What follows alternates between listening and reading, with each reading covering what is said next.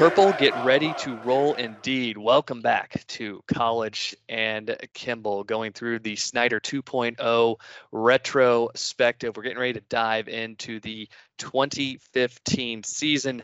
I am Jeff Burkhart, joined as always by Justin Nutter, Alex Speth, and Clint Wilson.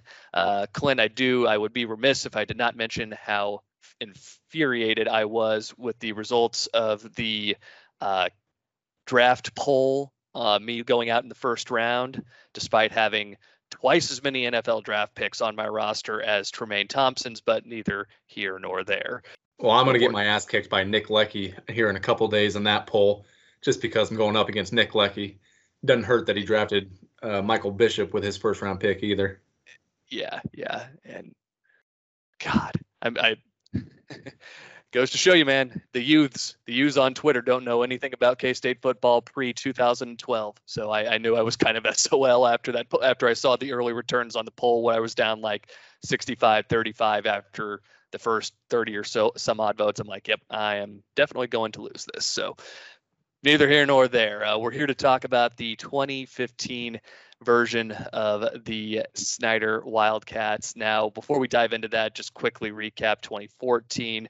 K State finishes the year nine and four following a loss in the Alamo Bowl to UCLA. The Cats were in contention for a Big 12 championship going into the final regular season game against Baylor. They come up short in Waco and end up finishing third in the conference last year. So we look forward though to 2015 and uh, before we we look at recruiting and whatnot, I did I wanted to put a, a, broad question out to you guys, and just looking back at what we've we've known uh, in the Snyder 2.0 era thus far, there's there's been a known commodity on on pretty much every one of these teams.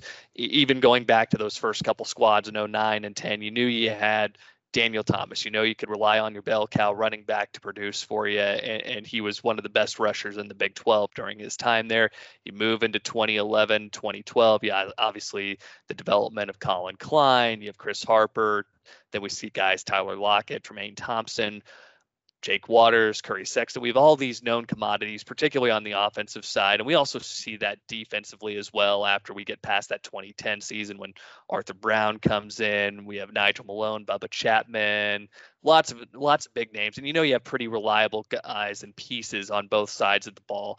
Going into this season, uh, there was a much different feeling to me where I, I kind of looked at our projected depth chart and I just kept asking myself, you know, where are points going to come from? Who's going to make plays? Who's who's the ball going to when it's third down and eight? We need to move the chains, and this is really, you know, we knew at least quarterback wise that Sam's or Waters, we knew we had options there.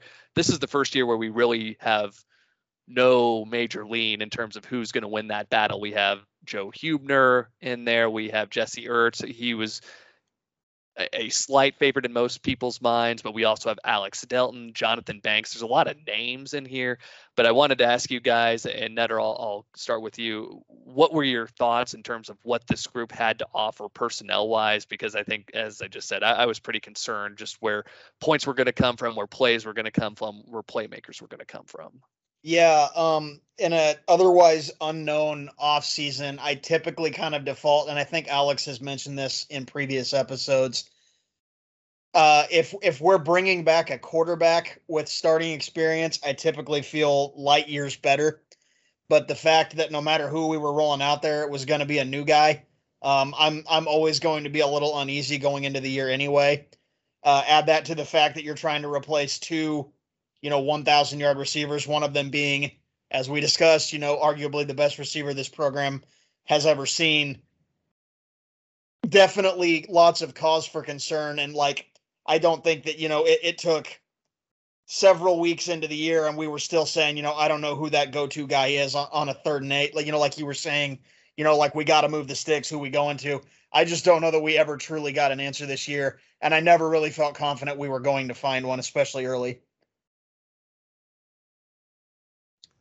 Going into this year, I definitely thought the strength of the team was going to be the offensive line. Uh, we brought back four senior starters with Cody Whitehair, Boston Stiverson, Luke Hayes, and Mike Kleinsorge, plus the heralded freshman Dalton Risner coming in at center. Um, it kind of was up to Jesse Ertz to become the next Collin Klein running behind that offensive line. Um, you know, if only he didn't have the injury problems. If only, if only, and we'll we'll dive into that here momentarily. Uh, before we do jump into the 2015 season, though, I'll we'll take a, a quick look here at the 2015 recruiting class. And, and Clint, uh, you were we were just discussing this leading up into the show here. This is actually a pretty good group, and, and I think K State not necessarily shot itself in the own, in its own foot, but you look back at the previous year where you had landed big names like Clinkscales, like Derek Darrick You also had Travis Green, who was uh, uh, providing big contributions at the safety spot, but ended up getting injured. If you if you if you reasonably hit, if you hit on all those guys and everybody buys in and then you're looking to how those pieces fit into the puzzle this year you're probably feeling particularly good about the defensive side of the ball. And then you look at some of the big names landed in this class you probably would have been feeling a whole lot better about trajectory of the program. But nevertheless 2015 the recruiting class actually there's some pretty big names in this group. Yeah i was very excited about this class. And that's actually carried my excitement um, several years later thinking that uh, Snyder should stick around because of this one class and all the guys who I thought were going to be leading us in 2018, 2019. But there was some really good hits in this class. Um, it was a good mixture of players from Kansas like Alex Barnes, Scott Frantz, uh, Denzel Goolsby, Alex Delton. Trey Dishon was not highly ranked, but he would turn out to be an excellent player and then some other players from around the country Duke Shelley, Reggie Walker, Elijah Sullivan, Isaiah Zuber. And then uh, we get a late addition when Jonathan Banks, who turns out to be our highest rated uh, player in the class, um, had me pretty excited. It looked like a very good group again on paper. And I think this is where maybe I, I don't want to say that the the fatigue was starting to hit some of the players with the buy-in and, and Snyder and his methods, but eh, we we were seeing a lot of guys. A lot of these guys were making it to campus. Like there wasn't a, an issue with guys getting to campus. It was an issue of once practice starts rolling, once conditioning starts happening, are you going to get that level of investment from the guys? And unfortunately, we we weren't seeing that at at, at as high of a rate as we needed to uh, for some of those big name recruits to actually start getting snaps on the field and start uh, playing meaningful downs. So, nevertheless, we'll we'll pivot into the the 2015 season. Uh, K State opens things up with a FCS opponent, South Dakota, coming to uh, Manhattan.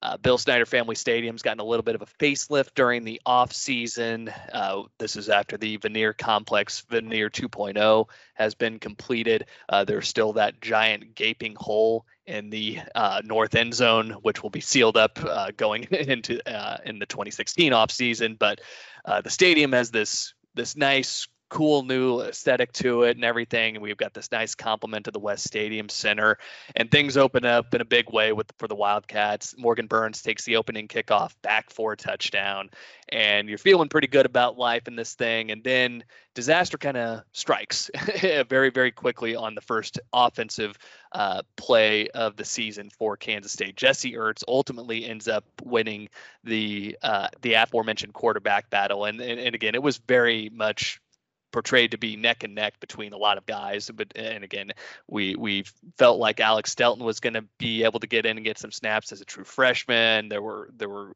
plenty of obviously plays for Joe Hubener to make as the season went on. Uh, but Jesse Ertz is ultimately the one who wins the job. But on that first play, offensive play of the season, uh, sustains what ultimately ends up being a season-ending knee injury, takes him out of uh, the game. And I to to take it back a step uh, to look back at spring ball. I, I went to the spring game, and this is when the spring game was actually played. Since there was construction happening at the stadium during the spring, there was uh, the spring game was moved to Sporting Park in uh, Kansas City. I went to that. I watched, uh, and I actually, Nutter, I remember meeting up with you uh, to watch some of that game. Um, and I remember watching Ertz, watching Hubener watching Delton, and I just thought to myself, I don't know. I really have no idea. So at the time, I didn't really think that losing Ertz for the year would end up meaning that much. How did you guys feel after he went out? Because again, I, I, felt like that quarterback battle was so even that it really didn't matter, that there was really nothing separating any of these guys. Uh, I was cautiously optimistic about Ertz coming in because I'd heard some good things. Uh, I believe he was Scout Team Player of the Year and uh, former Gatorade Player of the Year in Iowa in high school. so I was pretty, and he and him winning the job. Um, I was cautiously optimistic, but like you said, whoever won the job was going to be a new guy. Alex Delton was a pretty uh, high rated recruit that I was pretty excited about. So I kind of figured, well, hopefully, you know, this doesn't derail the season. We still got Delton, even though um, he lacked experience, but didn't feel good about it. But you know, was hoping for the best. Do we recall how late, like how late before the game, Ertz was actually named the starter? I don't remember now. I feel like this was kind of like a like a Carson Coffman, Grant Gregory, where like it was like maybe the week of that Bill finally pulled the trigger and said this is the guy. All that to be said, you know, Jeff, like you said, it was pretty even keeled as far as we were concerned. I'm not too uh, attached to a guy that's played literally two snaps before he's done for the year. So I mean, I don't know that it really moved the needle one way or the other for me on like my outlook on the season. Uh, if Alex Delton would have been the heir apparent, uh, that was a guy I was pretty excited about, and I think that would have been okay going forward. At least that's what I thought at that point. But anytime you're turning to a walk on or a former walk on at quarterback, I have flashes of Jeff Schwinn back in 2003 and uh, not uh, good things. You're going back in the archives for that one, man. again, those youths aren't going to remember who that was, but uh, in, in, any event, ultimately Bazooka Joe gets in, and, and, this this is not a game that K State has to sweat at all. Uh, they end up extending uh, after Morgan Burns takes that opening kickoff 100 yards for a touchdown. They ultimately end up stretching that lead to 24 nothing at halftime. And uh, Nutter, I think this is a perfect opportunity for you to jump in with a a band story because uh, if you'll recall, this is the the infamous Starship Enterprise uh, band formation. And Nutter, I'll, I'll just go ahead and go on mute here and let you take it away and go on your rant. yeah, uh, former band nerd rant coming here. I, I, was in the band for three years. Um, definitely a proud alum, and this was one of the dumbest things I think I've ever seen. Um, so I'm actually at a wedding for this game in Springfield, Missouri, and a friend, former or a, a fellow K State fan, pulls me aside and goes, "You have to see what's happening at halftime." And he pulls up, and it was BuzzFeed or or Barstool or somebody had already ripped like just a little two second snippet of the video and said, "This looks oddly phallic," or you know, this. Whatever it is, basically they let it was set up to make you think this is what I'm telling you to see, so this is now what it is Obviously, very unfortunate the way it all shook out. The formation was not really executed very well. I can only make so many excuses. It didn't look good. But the way that this whole situation was handled by our administration after the fact was just piss poor. I mean, from the ground up. So, you know, Dr. Tracz comes out and apologizes for it. In my opinion, he's just trying to have a little fun. He's an Ohio State guy. The Ohio State band does this week in and week out throughout the season, whether or not they're playing Michigan. They're always taking cracks at Michigan in their halftime shows. I think he was just trying to bring a little bit of that flavor to what K State's doing. Um, I don't see any harm in it. Like I said, it was a little bit sloppy, made things look a little worse than they actually were.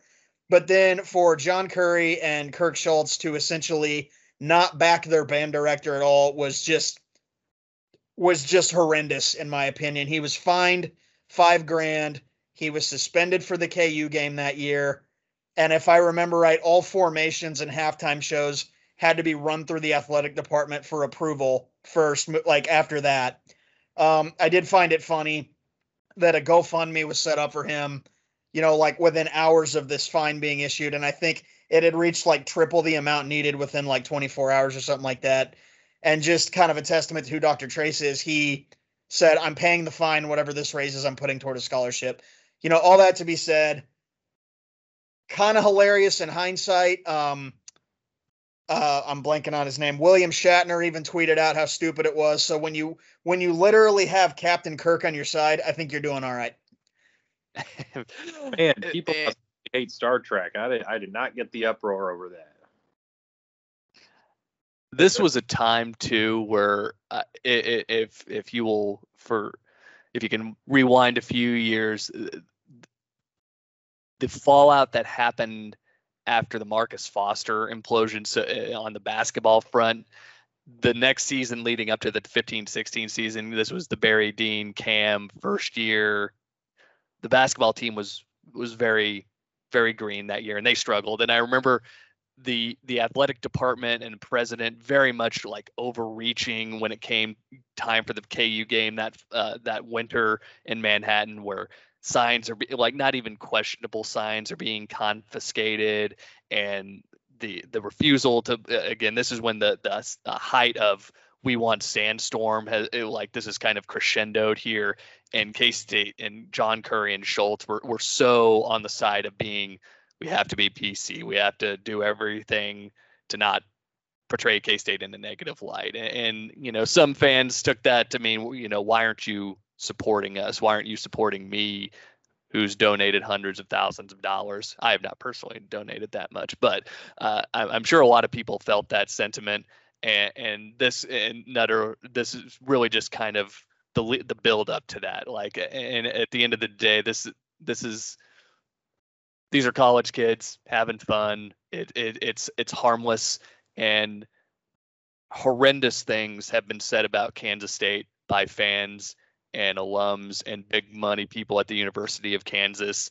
And th- this is this is what makes rivalries, you know, that that disdain of, for one another. And if you can't have fun with it every once in a while, like what the hell's the point? You know, that that part to me was quite frustrating. I, I admittedly, I actually I know this is going to shock some people, but I was able to go out to the parking lot, get a beer, and come back in for the start of the third quarter. I know some people think that's impossible and think that that's some sort of sacrilegious thing to want to do, but I was able to do that. So I had not heard or seen any of the hubbub about the formation, and and my cell uh, I have T-Mobile cell service was shit on game days in, in there, so I, I didn't know what happened until the next day when I started seeing that popping up on my timeline on Twitter. It was just all it was just very funny to me and just seems like why why are we trying it seems like K State is going out of its way. This this is like self-reporting something. You know, we're trying to make this a problem, you know, and it's that that was just kind of the way things ran under John Currie and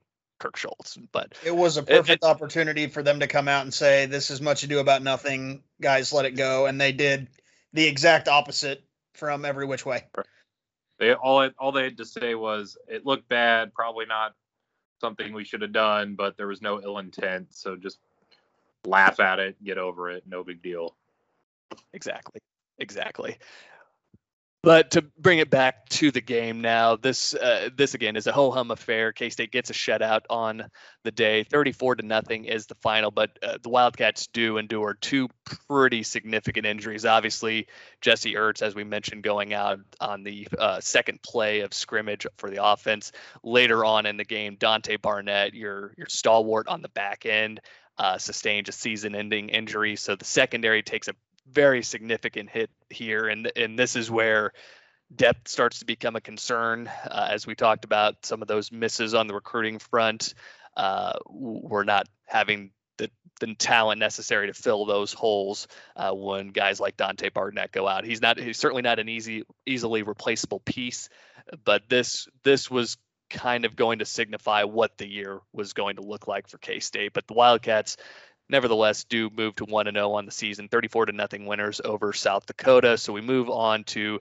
game two of the season and this takes us down to utsa k-state another pretty ho hum affair here. 30 to three winners over the Roadrunners. This this is a Roadrunner team that's coached by Larry Coker, the former Miami head coach, uh, and they're they're just coming up to D1. They've not been in the fray that long, and K State obviously has superior talent here. And, and, even with Joe Hubener quarterbacking this team, the Wildcats are still very comfortably ahead in the uh, very comfortable in this game and getting uh, they do get down three to nothing early in the first quarter, uh, but they do ultimately end up uh, establishing a 13 to 3 halftime lead, pull away to win 30 to 3. Have to settle for several Jack Cantele field goals and 29 yarder, 27 yarder, and a 21 yarder. So struggling to finish drives. And, really, what we're seeing early on in the season uh, is some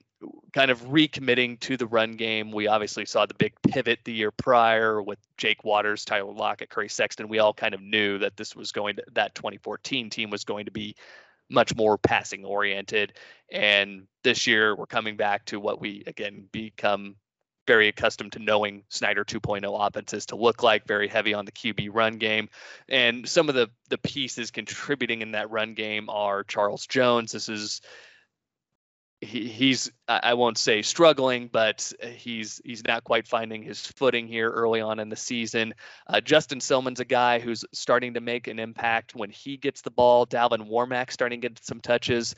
Uh, Winston Dimel, of course, getting uh, plenty of touches and especially around the goal line for this team. So this is kind of what we're coming to see uh, materialize as the run game early on here. QB run, lots of Winston Dimel, as I said, and goal line packages, but we're still not really finding a lot of explosive playmakers in, in the running game. And passing wise, things are still very, very lean. Uh, Dominique Heath and Cody Cook are probably – options one and one A or one A, one B right now. Deante Burton is also making some contributions here and there. And then Andre Davis is another name. This was a, kid I, I, was very high on him. Uh, great measurables, great speed, but he didn't really end up contributing a whole lot to this squad uh, this season. But nevertheless, the Wildcats do move to 2 0 after a 30 3 victory. The unfortunate happening in this game, Alex Delton, the aforementioned Alex Delton, who we thought was going to be making some contributions at quarterback, especially now that Jesse Ertz was out for the season. Delton sustains a season-ending injury at uh, um, in in this particular contest. So now things, the quarterback room is becoming very lean very quickly, and it doesn't really come back. It doesn't come to bite K State in Game Three of the season. Uh, this is a game though that is very competitive and very nerve wracking, and I think should have probably sent up a lot of red flags. Uh, this is a 39 to 33 win over Louisiana Tech. This is not a a, a bad La Tech squad. They ultimately end up finishing the year nine and four, go to a bowl game. Uh, a, a, very respectable Louisiana Tech team, quarterbacked by Jeff Driskel. Uh, but when, when you're having to stress as much as K State was in this game, I think this to me was starting to say, okay, this, I don't know if this group really has what it takes to make a bowl. This is when I'm starting to question. I don't know how this group's going to be able to move into conference play because we're still we don't really have mu- uh, much of an identity in the passing game. We haven't seen really any big playmakers show in the run game. This this to me was the big red flag game. Was it the same for you guys?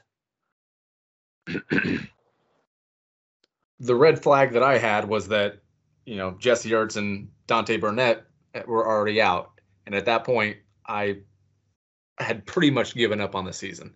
I was still going to pay attention. I was going to enjoy it uh, when the good things happened, but I wasn't going to really stress about any of the uh, losses that we were going to get that year.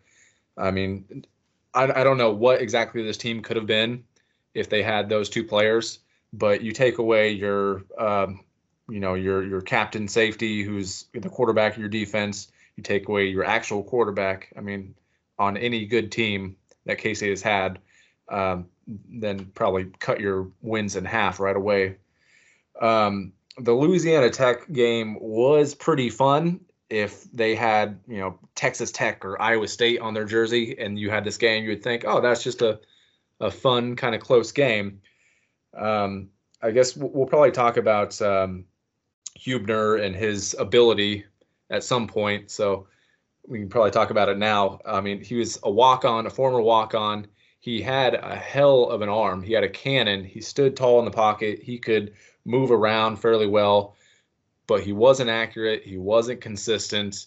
He probably should not have been out there. I, I don't blame him for anything that happened that year. I blame the coaches for not being able to recruit an upperclassman quarterback that was ready to come in and play. Um, but having said that, there were a few passes in this game, especially uh, one of the later ones to Cody Cook in overtime that were pretty incredible looking. He could he could really sling it at points throughout the season. That that pass to Dominique Heath in the back of the end zone, that was like I watched that highlight. I don't even know how the ball got to him, but that was that was one of those nice nice throws. Maybe yeah. lucky, but Yeah, it's worth you, noting you could, too on the I think it was the decider to Cody Cook in the third overtime. That was on third and a mile, like third and 15, 16 too. So I mean like down in distance literally. I mean, yeah, he didn't make a ton of plays throughout the year, but he I mean, he showed up when he needed to to seal this one. Yeah, this game is I I don't think there's really any argument. This is certainly his best game as a passer. Uh, Bazooka Joe ha- doesn't he hits below 60% of his throws. He goes 15 to 26, but he has three touchdowns, no picks. So I'm fine with that outing. Like that's that's a perfectly fine stat line in my book, obviously. Right. And some of those throws that you talked about though were just insane. The the one and I I I sat south end zone this season, and, and the throw to Cook in, in the overtime was absurd. And I, I I watched that play unfold and there are eight guys in coverage. Like there are no, and I'm looking, I was like, there's no window to throw this ball through at all. And, and I think Joe realized that and just said, all right, let's just wing it and see what happens. And he just, you know, timing was perfect on it, found Cody Cook, who had found just enough of a soft spot in the zone coverage to, to haul that one in and bring it in for a touchdown. Uh, again, this this was a great win, and, and, again, it's always fun. Like I said, you go triple overtime, you come out on top. It's great. You know, you won the game. You're three zero. Oh, you're getting ready to go on and start Big 12 play good and bad. you know, lots of good and bad here. You're seeing some guys start to develop a little bit, uh, particularly on the defensive side. Elijah Lee is starting to kind of become a force here uh, for this defense. He actually racks up 12 tackles in this game, three tackles for loss and a couple sacks. Uh, Will Geary, uh, this is first year we really start to to notice his contributions on the defensive side. Jordan Willis obviously getting in to start. Um, there's a lot of guys on the defensive side that are starting to make their presence felt. Um, offensively, like I said, still some question marks, but at the end of the day, you found a way to get it done. It was certainly not pretty. K State was actually outgained by almost 100 yards in this game, but they found a way to win. They're 3 and 0 nothing else left to say. Let's move on to conference play. Uh, and K State, uh, what a shocker, opening up on the road to to begin the Big 12 slate, going to Stillwater. Uh, this game was I, I won't say it set the tone just the way that K State performed the following week after this one, uh, but this was a game I think that really could have bolstered the confidence of this group had they found a way to help uh, to hold on to it. Now we have tons of shit that go down and that goes down in this game. Uh, we have Joe Hubener first drive, leading K State right down the field to score and gets cracked and gets knocked out of the game with what I think everyone believes to be a concussion. Like he took a major, major shot on that opening drive. But Cody Cook comes in now that the quarterback room has been pretty much decimated. Cody Cook's now moving from receiver to quarterback. So you're taking away one of your most reliable options and one one guy who's got probably the best hands on uh, in your receiver room, and now you're putting him at QB. So now all of a sudden things are looking leaner at receiver. But Cody Cook comes in and probably has. This is when your starter gets shelled in the first inning, and then your middle reliever comes in and gives you like five straight scoreless innings. and that's pretty much what Cody Cook ended up doing in this game. He in, actually ends up finishing off that drive with a three yard touchdown run and, this this is an Oklahoma State team uh, that was 4-0 going into the contest. They were ranked 20th. They're quarterbacked by Mason Rudolph, though, who I, I and I never really sweat playing Oklahoma State. Like I, I, I guess I, I shouldn't say that. I, I wasn't worried about him beating us, obviously with his legs, because this, if there was a quintessential statue quarterback, it was Mason Rudolph, and that's why I felt like this defense, this team would have an opportunity to win. Now, this game goes seesaw in the first quarter. James Washington hauls in a touchdown pass for Oklahoma State to level it up at seven. Glenn Gronkowski gets a touchdown, hauls in a touchdown pass from Cody Cook. Cats go back on top 14 to 7. Then Oklahoma State responds back, but they missed the PAT. So it's 14 to 13. And then this is where K State starts to to separate. We see Deante Burton on a on a nice rollout. Cody Cook finds him for a touchdown. And then K State gets a big fumble recovery uh, after a a backwards lateral is scooped up and uh, taken down inside the Oklahoma State red zone. Justin Silmon, Oklahoma native, ends up capping off that drive with a touchdown. So now it's 28 to 13, and we've we've got four minutes left before halftime. And at this point, I'm saying, okay, maybe maybe there is a little bit more to this group than I thought. And there there was a a moment and I believe Alex you were the one who called this out on a couple uh, a uh, couple episodes ago where Oklahoma State's facing a and I looked at it it was a third and th- or third and 23 and they complete a 19 yard pass.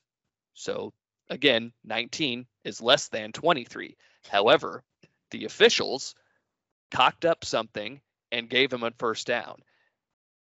While that is upsetting the more infuriating thing is that K State has three timeouts and they don't elect to do anything. They don't call a timeout to have them look at it. To and again, if you're talking about Oklahoma State and, and ultimately Oklahoma State, the next play they get like a 25 yard completion. So it might have been a moot point, but they were going tempo tempo.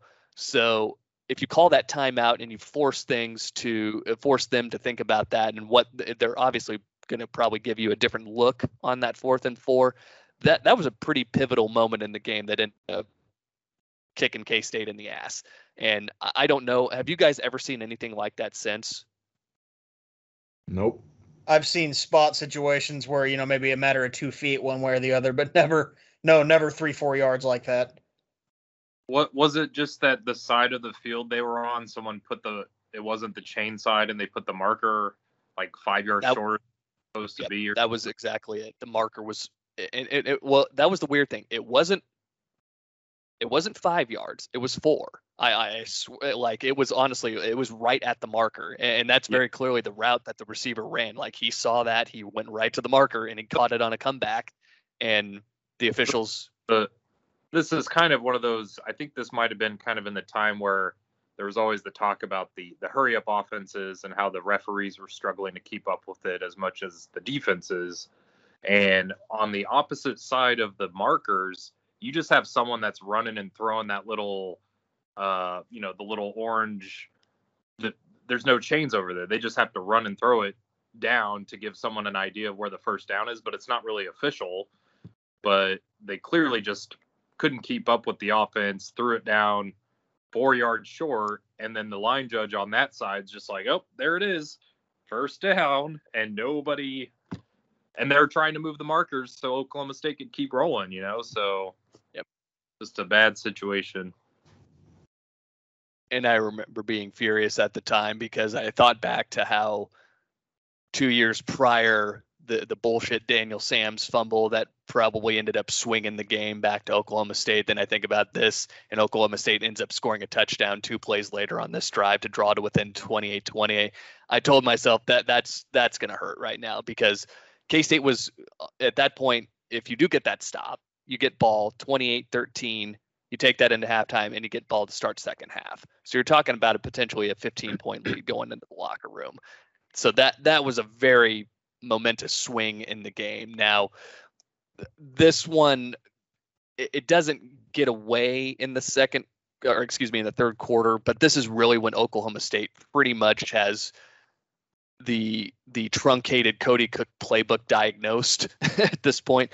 So the Wildcats, they they really this one they they lose this game in the third quarter where they have four possessions that ultimately net negative four yards, zero first downs, and obviously result in four punts.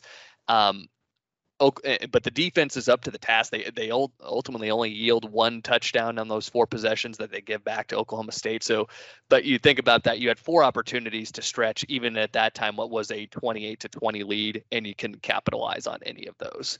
So that that was a stretch where the game became closer when K State really probably could have pushed it back out to a two score margin. But again, I think things were just vastly limited with Cody Cook at this point, just having to come in at spot duty. And Oklahoma State ultimately ends up taking the lead with six minutes and six seconds left in the fourth quarter, following a Brandon Sheperd touchdown pass from Mason Rudolph. Now, K State looks pretty much dead to right at this point, just with the way that the offense has been kind of trucking along, for lack of a better word here. But we see the weird thing we see, we see happen here.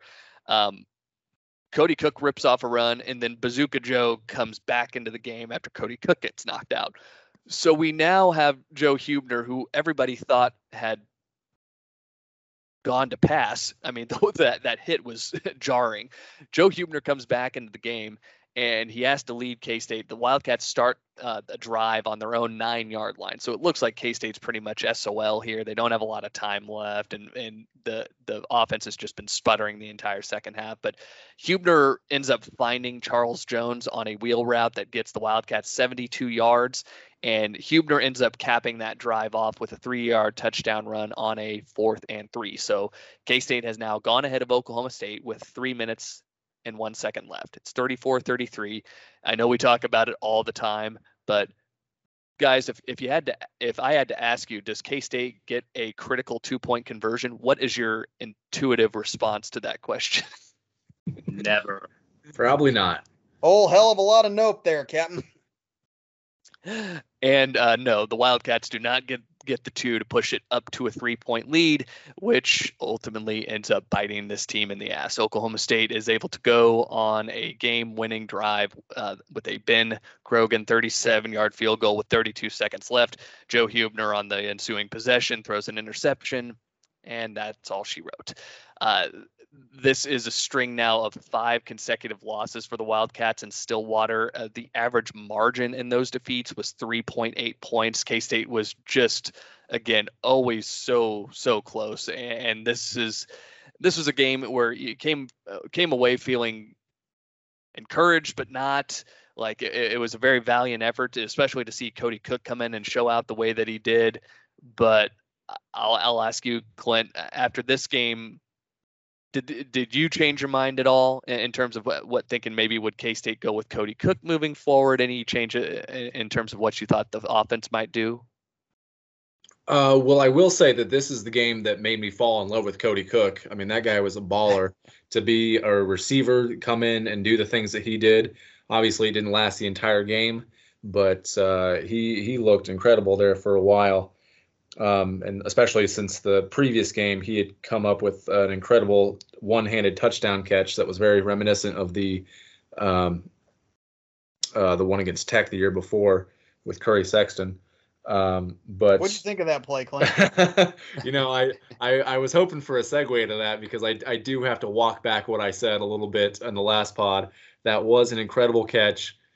Uh, it deserves every praise uh, in the world, especially since uh, Curry Sexton is such a nice guy and reached out to me on Twitter, and he he generally was extremely nice about it. But um, yeah, that that was a very good catch. Both of them were. Anyways, um, going forward, Curry's uh, listening to this from the backseat of your car, by the way. Uh, going forward, I I did not have very high hopes for the season. Still, I I didn't know if they were going to go with Hubener or, um, you know, ha- have uh, uh, what's face new quarterback coming in, uh, Cody Cook. Um, I'll, I'll tell you that I didn't even watch the next game. I went to the Weston Irish Fest out in Western Missouri, which definitely recommend. That's always a good time. But didn't even watch the TCU game, so no, I was not very high on this team.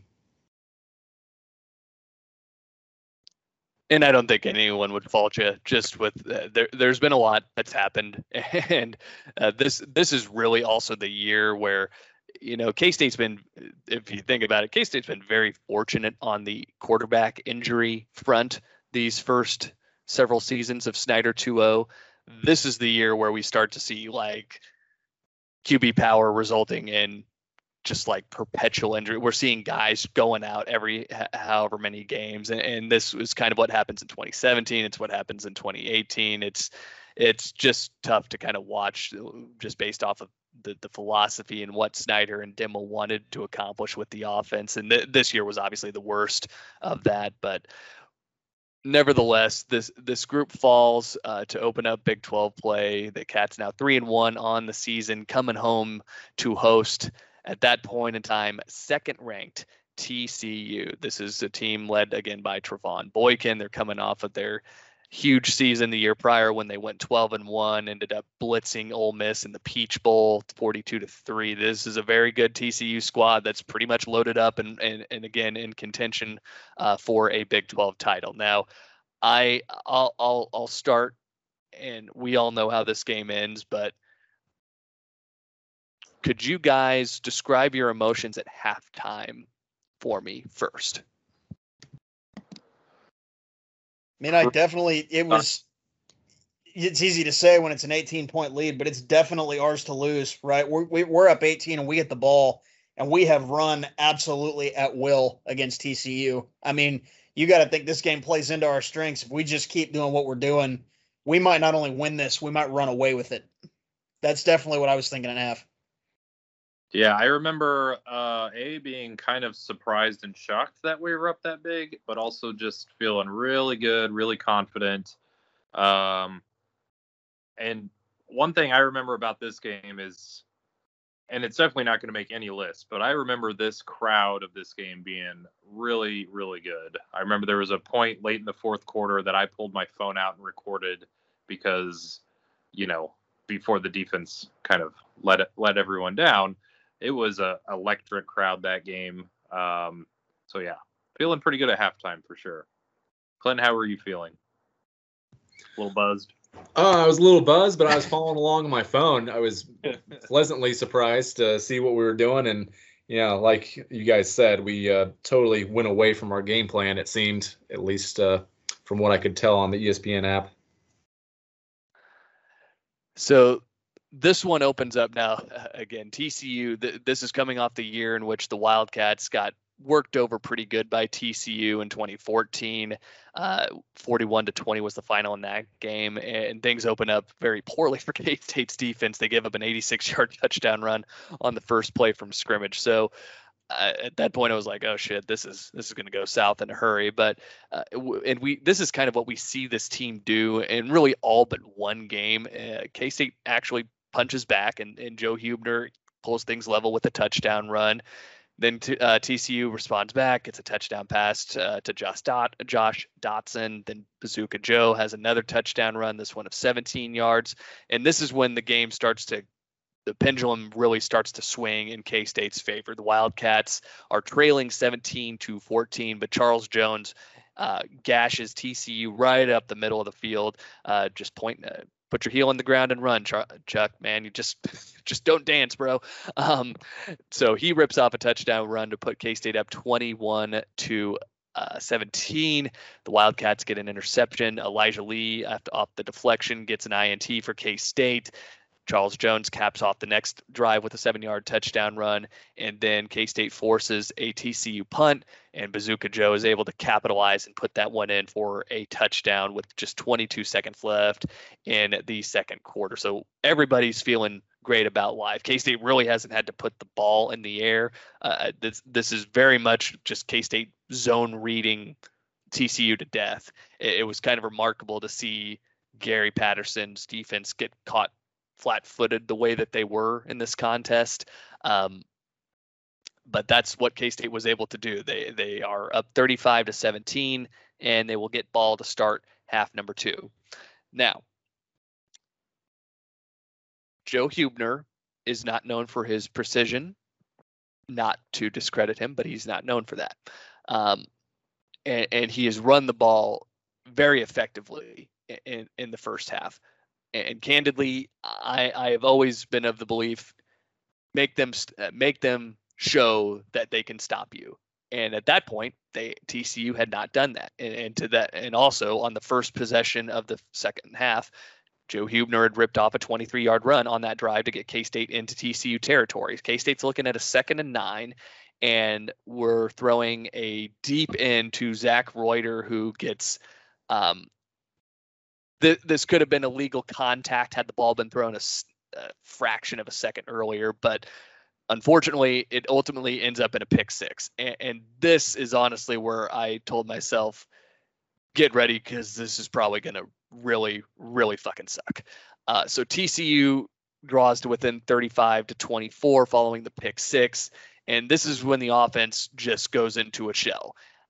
And what I really, really got frustrated with in this, again, completely went away from what had been successful. And then to to back that all up, the first four possessions K State had in the second half, Joe hubener was one of 11 throwing the ball with a pick six.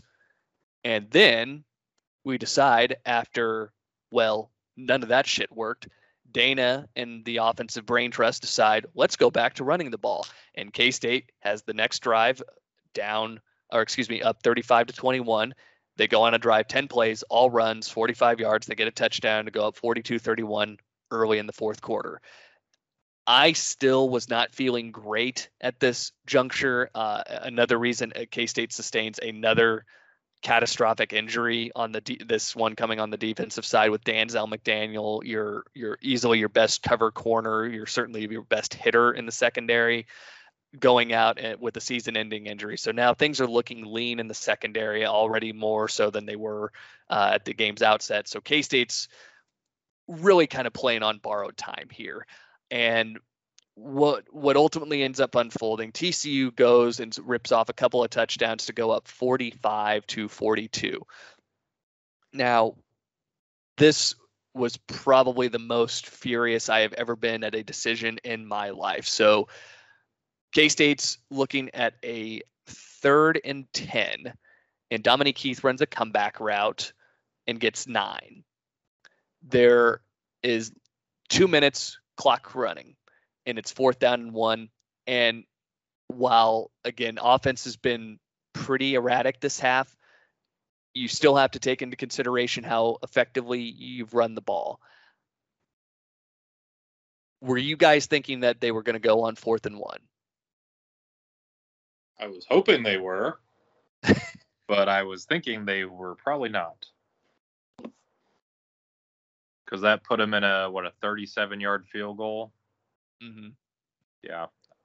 I was probably, I don't actually remember what I was thinking, but I'm probably thinking go for it because if you give them the ball back, they're going to score, you know? So, but at the same time, most coaches are not going to pass up a 37 yard field goal to tie the game with under two minutes left. So, yeah, I can't honestly say I remember the situation all that well, but just, you know, looking at it on paper, the fact that TCU's offense has really kind of come to life in the second half, almost like you take your chances at home and try to get that extra three feet, burn at least another minute or so, and then you know what I mean. Like even if you have to settle for a shorter field goal, you can at least burn that much more clock. I I watched the field go through the uprights, and I my wife and I told her, "Let's go." because we I knew we weren't going to win this game. Um, and I'll just be honest, this is one of those where I feel like uh, all of the accrued experience on that staff is really working against Bill and all the coordinators where they're telling themselves that you have to play this by the book and you have to take the points. And uh, t- to me, after you've seen the opponent rip off 28 points and a half against you you you can't be feeling and I know you don't want to just totally discredit and, and remove confidence from your defense, but you you have to take that all elements into consideration. You you if if you go for it and you don't get it, I would have much rather seen that group go out in that fashion, trying to get the first down. And worst case scenario, maybe you just take more time off the clock and you kick a field goal anyway, and you actually do push it to overtime where you maybe have a chance to win but giving the ball to TCU with a minute 46 left was was not going to be the way to play it in my mind. And, and again, that wasn't Monday morning quarterbacking. I, I said it just a few moments ago. I literally got up and left because I knew we weren't going to win that game. So Cantele comes through, knocks in the field goal, but then TCU scores on a 55 yard touchdown pass just 37 seconds later. So I got a jump on beating traffic and I smashed a butt heavy tall boy on my way back to my car. and then I rage drove back home to Kansas City. So that was my night. Um, I'll tell you this. Um, so I actually had to walk across the street to go work at the hospital. So I left the game and I was listening to it. And I believe from my car to we kicked the field goal, I got upstairs to work and we were already losing. And I'm like, what the hell just happened? They already, sc-. I was like, they already scored. Are you serious? I couldn't even get the radio tuned in time to hear it. So, yeah. Uh, and again, this this is not to discredit TCU. This was a, a tremendous squad. Trevone Boykin threw for 300 uh, ran for 124, had five, or excuse me, four total touchdowns. Like they, this was a good TCU group. I, am not trying to take that away from them, but th- this was a game that K State just gagged in so many ways. And again, the the experience, like I said, I, I felt like this was the first time that that this had really worked against that staff in, in a high stakes manner. Like the they the call was to go for it and try to get that first down, try to kill that clock. If you if you score a touchdown, you leave TCU with no virtually no time left to make plays. If you don't get it on fourth down, at least you went down swinging. But that's how this game ends. K State falls to number two TCU. 45 to 52 is the final, and, and I think this is the the following week is really what happens after this group has just had their confidence shredded. Like there's been some bad, there's been some injuries, but I think this group just totally lost any competitive edge, and I think they just felt uh, everything just kind of the burden of those two losses, just giving those games away, where you had a 15 point lead and an 18 point lead, giving those two games away in the manner that they did. You, you were kind of bound to have a bad game, but I don't think anybody expected it to be this bad. Uh, this is a game uh, that K State gets blanked at home by Oklahoma, 55 to nothing is the final, and I. I, I'm not going to say I was embarrassed as a fan. This was just one where it, it, I just kind of like I think everybody felt it. You know, you just kind of knew that K State was due for one of these types of outings, and Oklahoma just wrecked K State in the first half, got up 35 to nothing. Uh, got a pick six on the first possession of the second half. I, I mean, it, it, just all went sideways for K State. They they get outgained in this game by 458 yards. It's it's just not pretty at all. And the one thing I remember about this game is going to watch the uh, ALCS when the Royals ended up coming back to beat Toronto and uh, get their and uh, take I believe it was game uh, two of the ALCS against the Blue Jays. That was really the only thing I remember about this. I also, the the funny thing I remember reading on message boards, people getting asked up about fans leaving early. Man, it's 35 to nothing. This team has done nothing in the first half. You you don't gain a fan card for sitting through beatings like this, and I don't know what your guys' thoughts were on on that side of it, but I just remember being very frustrated that all these old timey fans that were like, "Oh well, we sat through this, you know, for years during the the Stan Parrish." Like, yeah, I, I, I don't care. I'm not going to watch us lose 55 to nothing. yeah, I also uh, also left at halftime to uh, tune into the Royals game, but I do remember the the one thing that might have given us a little glimmer of hope before this game was Oklahoma. Oklahoma had all kinds of plane trouble getting into Manhattan before this game. And I want to say they didn't land that. in Manhattan until like 4 a.m. on game day, and it was a 2:30 kick. So like pretty quick turnaround, all things considered. So you know everyone was convinced that we were going to have a little bit of an edge, and that obviously went out the window pretty much from jump. But uh, yeah, that's about the only other thing I remember about the game itself. I also really to go. Sorry, Clint uh, to go watch that um, ALCS game. I think we talked about that off air a couple weeks ago, maybe, but uh, um, yeah, 110 yards of total offense. That's pretty much all I wanted to say. That's dreadful. I'm pretty sure Bob Stoops called off the dogs pretty early. I feel like this game could have been 100 to 0.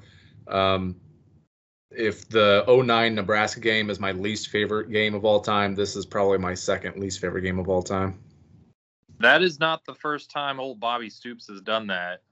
Do you remember?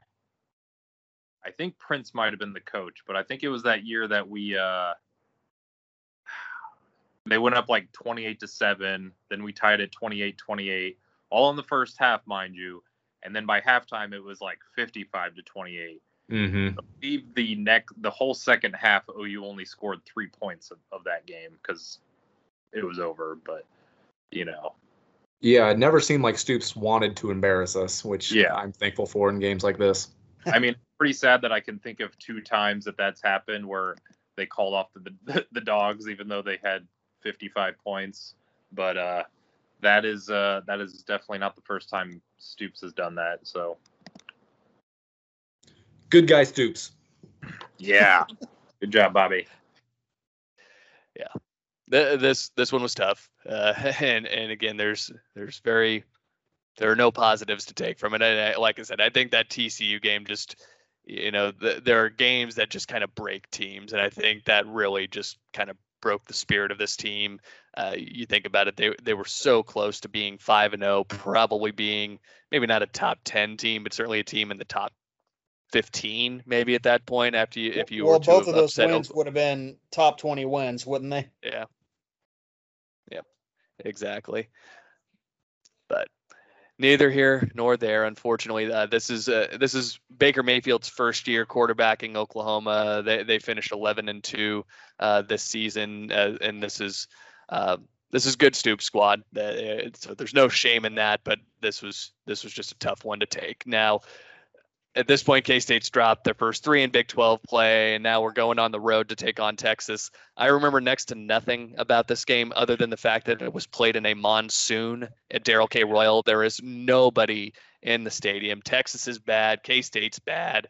Uh, the Wildcats were actually in this game a six point dog. And I, I Texas has no offense. Again, the, they're quarterbacked by Tyrone Swoops. They, they they don't really have anything to go to, but uh, the the monsoon element of it did not work in K State's favor. They they struggled to run the ball. Charles Jones has 122 yards, but the rest of the squad has 19 carries for only 13 yards. So Charles Jones is really your only productive weapon on this day for K State. Hubener struggles passing the ball, uh, goes 10 to 22 for just 97 yards. Has a nice completion to Dominique Heath for a touchdown. Uh, really, the only thing I remember in this game, there was a uh, what could have and should have been a blocked punt, a snap that goes over the Texas punter's head. He is able to collect it and gets off just a booming punt and, what could have been a, a, a game swinging recovery and or block kick for K-State gets away from them. The Wildcats ultimately end up falling. Texas gets a, a late touchdown to make this a two-score game, but it was 16 to 9 for the longest time. Uh, so K-State falls to to now 0 and 4 in conference play. Uh, following a 23 to 9 setback at Texas. This is UT's second straight win over the Wildcats in Austin. So the the We Own Texas uh, slogan is slowly but surely starting to die now, which kind of sucks uh, considering all the success we had had against them several years prior. So this takes us no rest for the wicked. Um, Baylor. and this is Baylor ranked number two in the country coming to Manhattan. Um, this was a game where I was honestly, this was moved to a Thursday night, so you're the showcase game on Fox Sports One. I remember that much about it, but uh, it, it was somewhat reminiscent of TCU, where Baylor just goes go go go. They get out early, but K State does punch back. Uh, Jarrett Stidham actually gets the start for Baylor in this contest over Seth Russell, uh, but K State's defense is just kind of a shell of itself at this point in the season. They don't have a lot of known pa- uh, known commodities in the pass rush at this point. Jordan Willis still still very early in his career, so the Cats are really struggling to get pressure on Baylor and, and to slow down their tempo. But K State does make this a very competitive game. Baylor gets up 31 to 10 uh, early in the fourth quarter, and, and then just kind of gets out of the car and says, you know what, whatever happens, happens. Because K State actually does come back and make this competitive. Uh, were, were any of you guys in attendance for this one? I was there. Hey, it was uh what I remember about the you know like down early, kind of like oh crap, here we go again. But I, if I'm not mistaken, I believe Duke Shelley makes his first start or gets his first like significant playing time, and yeah, he he got he allowed a touchdown and maybe a couple, but he he made some plays in this game where you're like, wow, this this kid's going to be really good. And then it turned into just out of nowhere, we decided to make it a, a game, and it got kind of exciting at the end, but kind of you know ended with a bit of a thud. This losing streak, uh, a lot of those losses could be coupled into one of two groups. There were the the games where we got up big and just couldn't hang on, or there were games that we dug ourselves into a massive hole out of the gate and then finally switched it on, but had to play, you know, basically error free football the rest of the way. And the margin for error was just too slim. And this would fall into that category. Um, we dominated the time of possession this game. We actually we had the ball for 38 minutes this game. Baylor still outgained us by almost 100 yards. We coughed it up three times. Unfortunately, you know, when you're playing a top 10 team, you can't put yourself in that position to begin with. It's nice to see us still showing fight this late in the year and for what all intents and purposes is a lost season. Um, but yeah, just one too many uh, one too many home run balls by Stidham early on. I think he hit a he hit like an 80 yard touchdown pass in the second quarter. That's the one that I'm kind of staring at right now. Um, yep, you just you can't you can't get yourself that far down against a team this good and expect to be able to erase it. Uh, and this defensively, you know, say what you will about you know Stidham hits you for over 400, not good, but really K State's actually they've only really been torched in the run game. Uh, that game, the 2012 game in Waco, is the game where Lache Seastrunk and and just everybody ran all over that that, that defense that night. But K State's defense since then, the, and and every game, contest since has done a great job bottling Baylor up in the run game. And and I, I think that philosophically, Hayes and company were just saying, okay, well, if they show run, go and take a take the run you know take that out of the equation because we don't want to get gashed by them the way that we did a couple years back. And they, they actually do limit baylor to only 103 yards rushing uh, just three yards per carry. So I, I, always you know you try to find silver linings and, and this was a, a game where it was it was encouraging to see like you said Nutter, that's probably the the one takeaway i have like you, you've lost five straight in big 12 play and or now four straight now going on five. Um, and you're still competing, and not only competing, but you're you're going toe to toe with a very sharp team in Baylor. Um, impressive, but th- this again was just frustrating. That that first ha- the first quarter, there was a, a very critical Joe Hubener fumble when the Wildcats were looking to make it uh, 14 to 14. He ends up copping one up when the Wildcats are on the Baylor side of the field, and that touchdown does actually the game in a game like this. This obviously does loom quite large. The Wildcats are able to close it to 31 to 24. Um, now, what ends up happening? Baylor uh, pushes a field goal attempt late in the contest with 46 seconds left, so K State gets the ball back. Um, got a ways to go, and um, they go to the well. They they ran this play uh, a couple possessions prior where they did a, a, a a bubble to Cook, who took it behind the line of scrimmage and threw down the field to Charles Jones.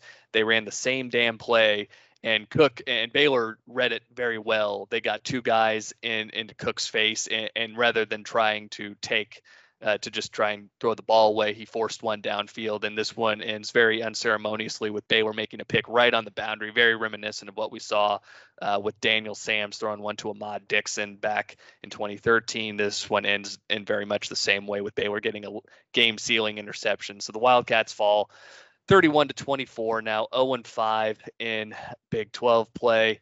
We move next to the Texas Tech game. This is Texas Tech quarterback by Patrick Mahomes, and and there's again this this is a game where K State gets vastly outclassed. The Red Raiders uh, don't face a third down until uh, midway through the second quarter. The ball is pretty much not touching the ground. Uh, Texas Tech gets up 28 to seven.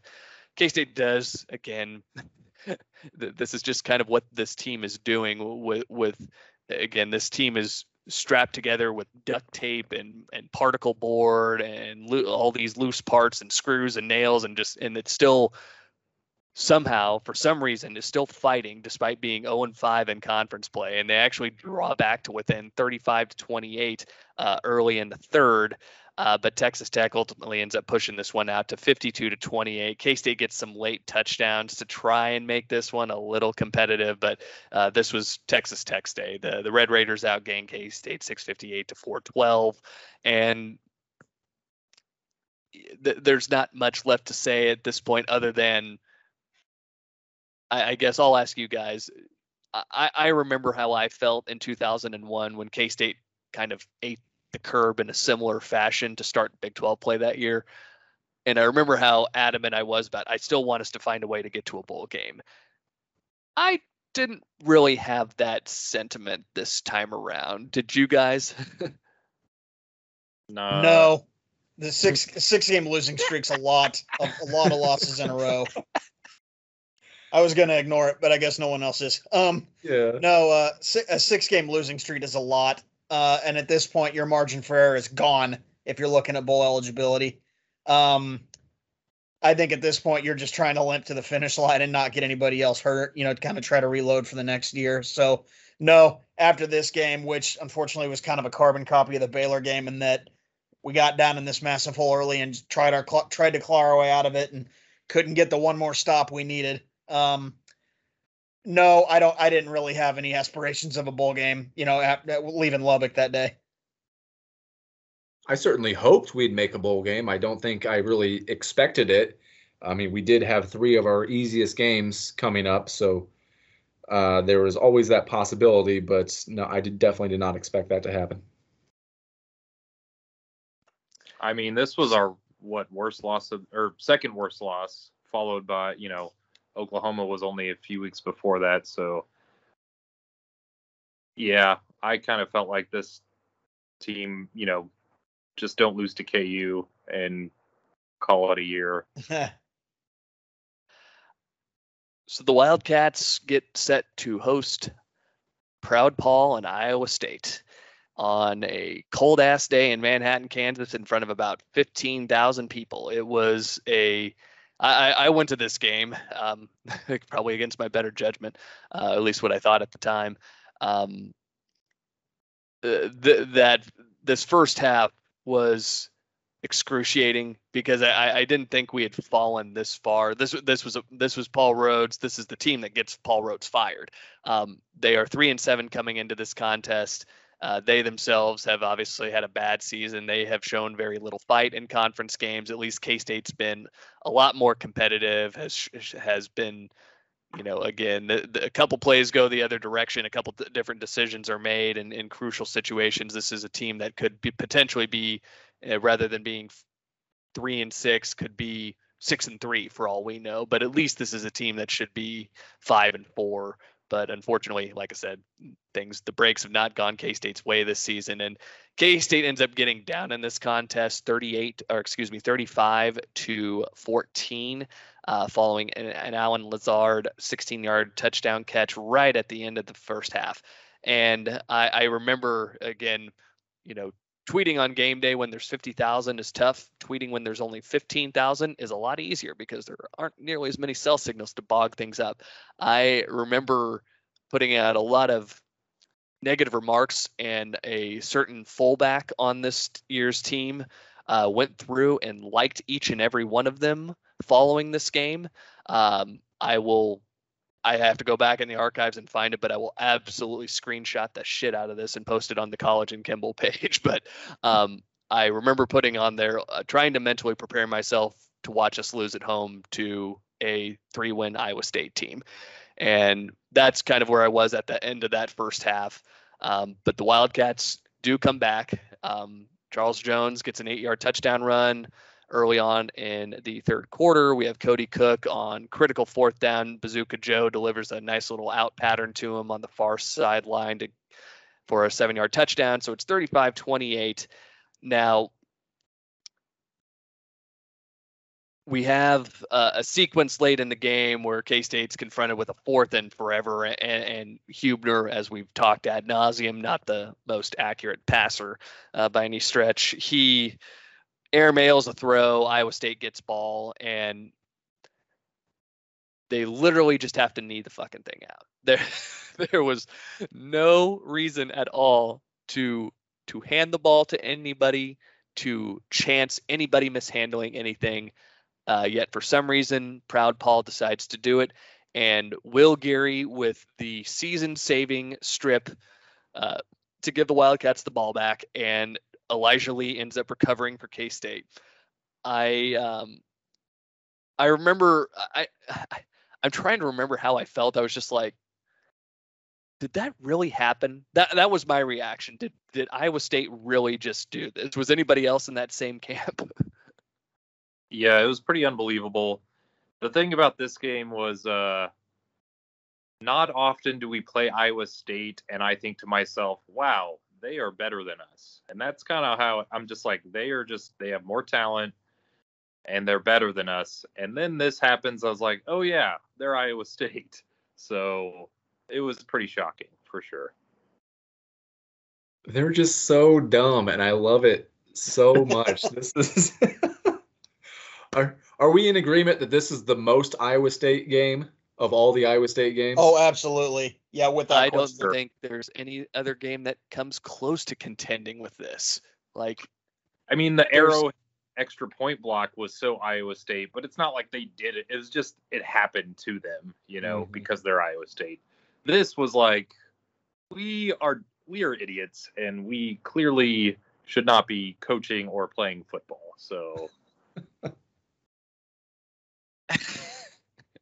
I just I, I still just remember like I, I'm I'm walking out of my uh, out of section seven with my parents and we're just all kind of grumbling and then you know that that other side of the the stadium starts to kind of roar and everything. There aren't again there are there's nobody left in here. There, there this was a, a very dismal showing by k-state fans. And and then you hear dave lewis get on the pa and say fumble recovery. They confirm it on replay. And then uh, Hubener follows it up first play of the next of, of the drive. I, i'm pretty sure he just said F it, I'm throwing this one because Iowa State has bracket coverage on Andre Davis. They're like, there's guy over the top. There are two guys underneath. This ball should have been picked off, and he's somehow uh, able to slip it in Davis, and he gets it down deep into Iowa State territory. Charles Jones ends up punching it in, capping it off, and getting the touchdown. Cantele comes through, knocks in the PAT to pull it level at 35-35. Now at this point, if I'm Paul, uh, let me ask you guys, what do you do if you're Paul at this point? I say kneel on it, take it to OT, let's see what's what. Because there's not a lot of time left to really even try to get down the field to try this. And and again, horrible conditions outside. I mean, I'd be inclined to try to go score. I think if it's something, you know, like you're you're thinking, oh, Snyder's going to run the clock out instead of trying to score. So, just my initial thought is that, but then if I'm Paul Rhoads, I probably do the opposite of what I think I should do. So, and maybe I don't know. But yes, where did they start the drive from? That, I guess that would be where, like where did they start? Just like around the twenty. Yeah, it was. I was gonna say they. The, there, there, there was no kickoff, big kickoff return. Uh, it's yeah, they start at the twenty-five. Yeah, in, in that case, left. you know, the way the entire second half has gone, I think you just, you know, typically I would say try to play for the win on the road, but the fact that like literally nothing has gone your way since you went into the locker room at halftime, I think go ahead and kneel on it and just start prepping for overtime. Yeah, that's that's a no-brainer. They hadn't scored a single point in the second half. You're going to make it 80 yards in 40 seconds. Just kneel it. Yeah, and and at this point too. Um, Mike Warren, who has rushed for 195 yards, um, has gone out of the game. So it's just Joel Lanning now, and and so you're just you're saying I, am going to rely solely on him and and likely Allen Lazard to get me down the field in, you know, however many seconds to try to kick a game-winning field goal. So that to me was probably the mo- more stunning thing after you have such a, a a kick in the nuts play, giving the fumble up to and allowing K State to pull level. I I thought like surely they're just going to sit on this and let us take it and, and just go to OT and see what's what because it's not like again there's there's no atmosphere. It's not like there's a considerable advantage here. You're you're not going into a ruckus end zone or anything. Or eh, eh, like really the only thing that you're fighting at this point is your, the elements. Uh, but Paul gets greedy and um, Joel Lanning first play of that uh, ensuing possession after K State evens it up at 35. 35, Lanning runs for four yards, and then Iowa State tries to hurry up, and Markel uh, Marquel Bryant comes through, gets a sack. Shermichael Moore, you love to see it, scoops up the fumble, and, and, again, this this was a play that was made like if he's there a, a fraction of a second later, Iowa State probably gets back on that thing. Uh, but Mike uh, Mike Moore is able to come through, scoop up the fumble, and now K State is in business with two consecutive, uh, three Iowa or excuse me, two Iowa State lost fumbles on their last three offensive plays. And so K State is in business now with an opportunity to win this game. And I talked about this on one of the previous pods. For whatever the hell reason, we decided to leave time for Iowa State after Jack Cantele comes on knocks in the 42 yarder with three seconds left. Rather than simply trying to make this a game winning proposition, K State thought it, and Snyder thought it would be best to give Iowa State three seconds to try and get a fumble, or not to get a fumble, but rather to try and get a return and see what happens. I don't get that. I never will. I don't know why if you botch the snap with three, uh, you know, with five seconds, chances are the whole thing's going to get cocked up and you're you're going to lose the down anyway, and you're likely just going to you're going to run out of time. Like that's that's the long and the short of it. So I, I have no idea why K State approached that the way that they did, wanting to leave time left and force themselves into kicking the ball to Iowa State and putting yourself in a position where you have to go down and, and cover a kick and, and get a guy down, but that's what ends up happening. Fortunately, uh, despite the fact that Iowa State actually does advance the ball pretty far down the field, they get it, get it onto K State's side of the field. They get it to the Wildcats 37. Ultimately, Will Davis ends up falling on a uh, a lost fumble when Iowa State's doing the lateral drill. So a little stressful at the end, but the Wildcats pull off one of the more miraculous games uh, and comebacks that you will ever see. I, I certainly cannot think of any game that this really like the, the Texas A&M comeback a couple years ago that went into four overtimes. That that that obviously was unique and had its nuance, but this this was just so weird. I, honestly like can do you guys have any game that comes close to this just in terms of the late game drama, the buffoonery by the other side? Like I I have no game that comes to my mind that's even close to this. No, I don't think so. I mean, when you look at, you know, the, the drive breakdown, Iowa State's last six drives of this game punt, fumble, punt, fumble, fumble, fumble. I mean, it it really does not. I know we've said it two or three times already. It does not get more quintessential Iowa State than that. Um, I did want to tack on one thing though. You know, you mentioned us kind of inexplicably leaving them time on the clock after we kicked that field goal. We actually spotted them 15 extra yards because I think Cantele either forgot or just didn't care and ripped his helmet off, you know, in celebration mm-hmm. after that. So that that might have aided the field position a little bit and made that last play a little more a little bit more interesting. It was already too interesting in the fact that it happened at all. But uh no, it's uh, I don't I don't I can't think of any other game that that I personally have watched that would even come close to equating to what this turned out to be.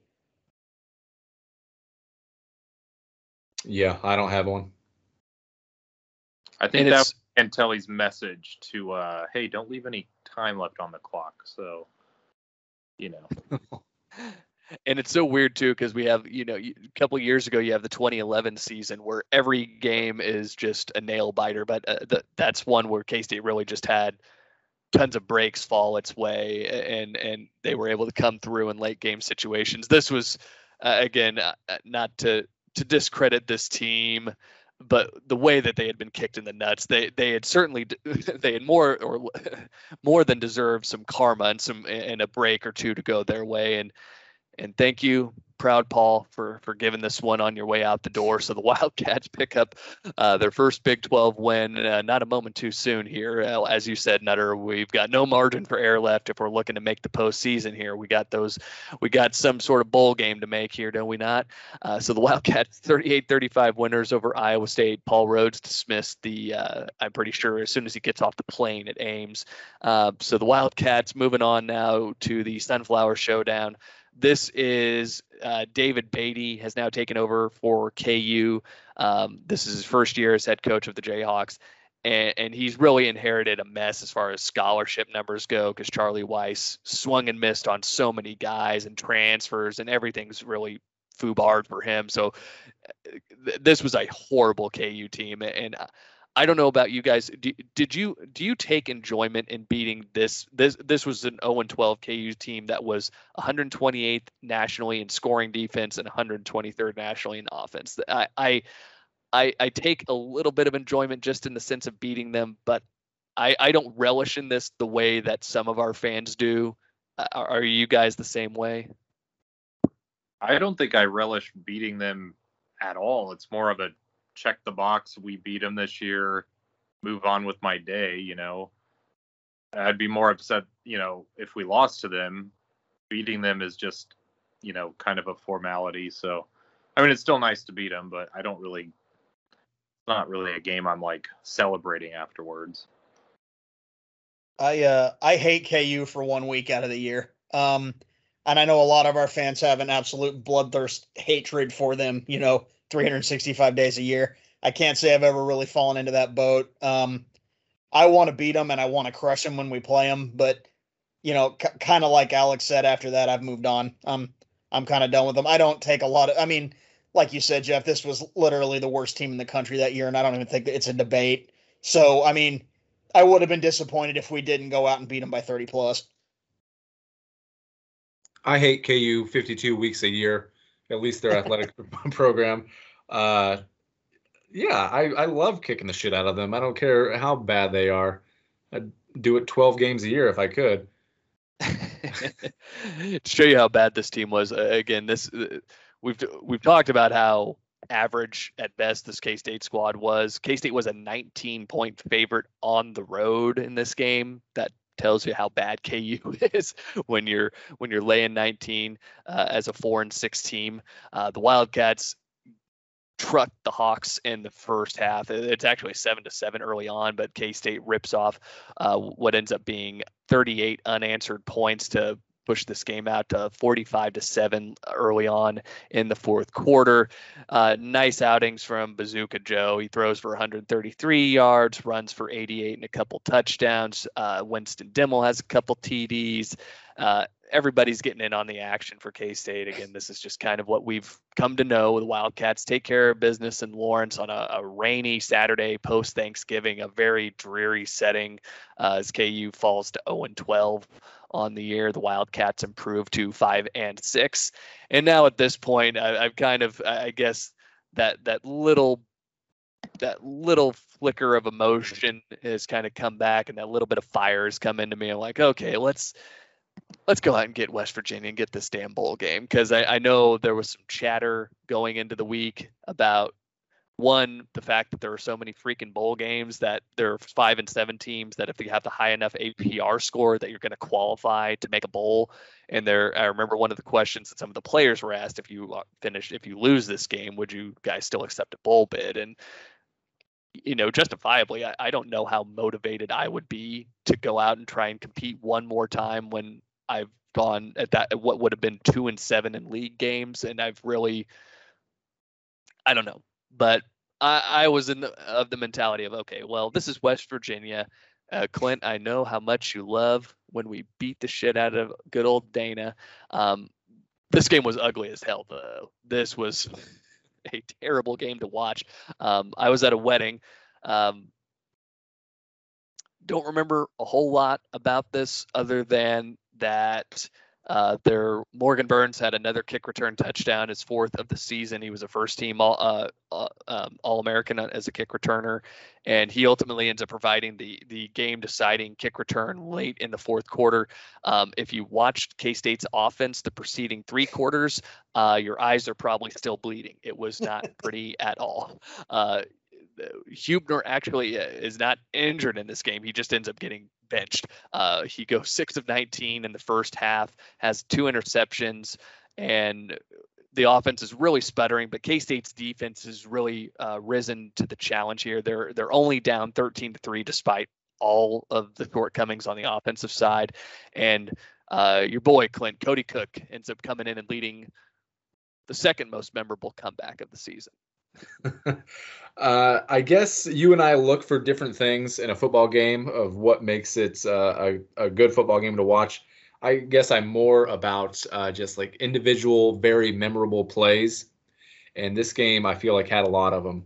The Cook to Deante Burton long touchdown pass that was just perfectly right on the money is still one of my favorite plays of all time.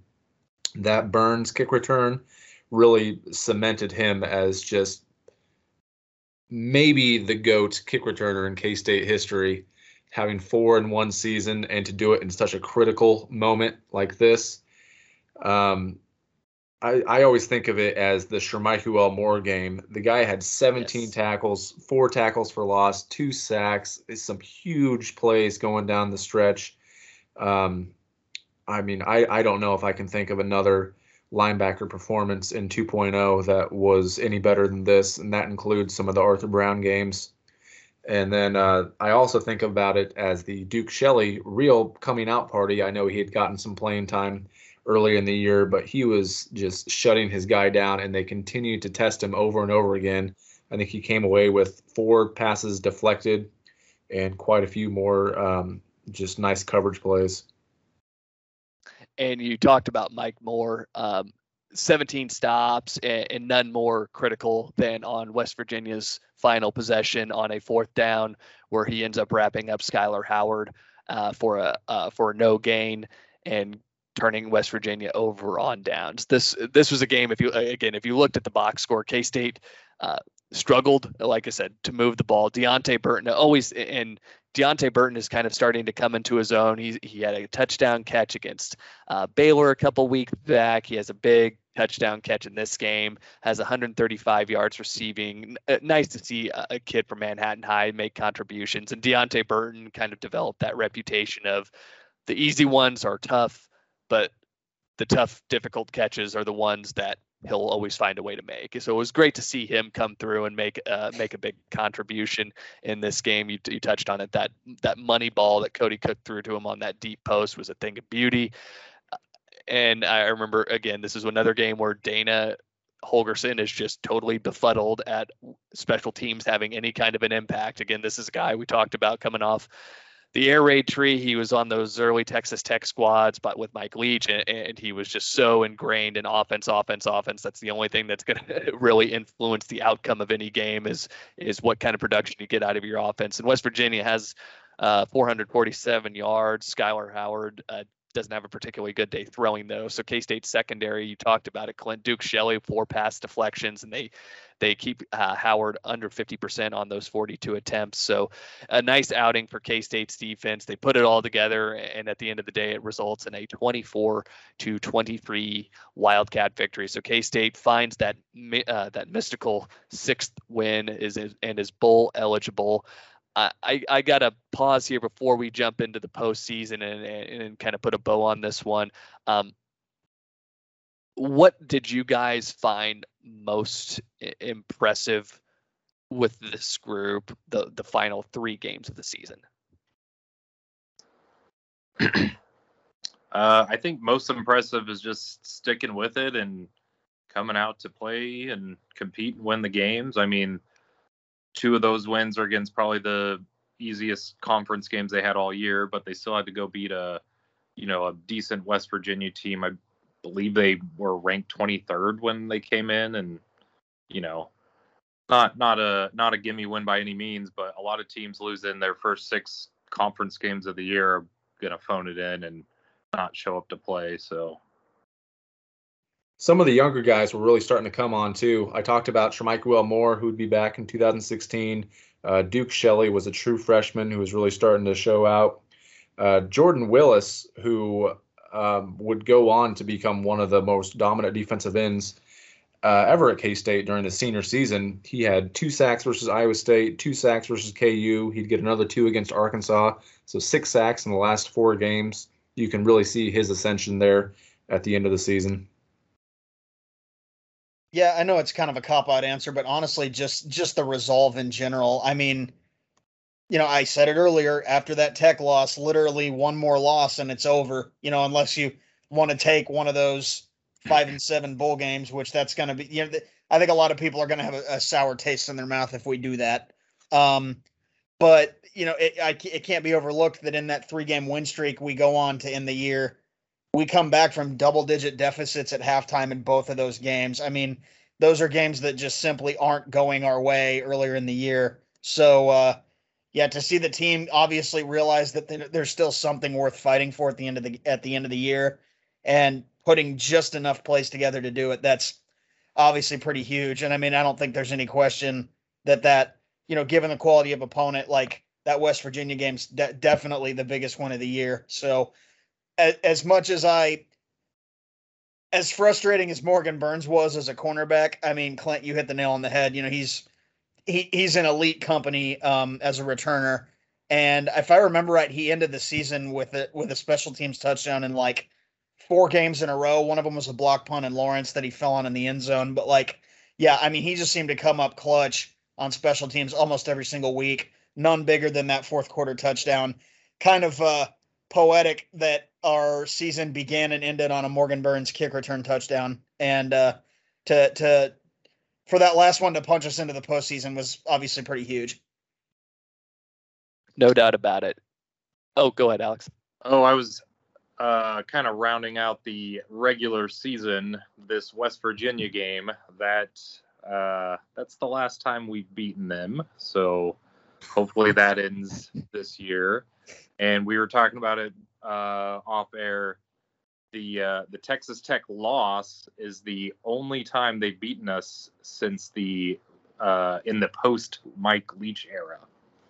So, a couple interesting facts. I I couldn't even remember they beat us because I think I put most of the season out of my head, and I was like, "Oh, we beaten Tech like ten years in a row, right?" But no. Uh, damn near though.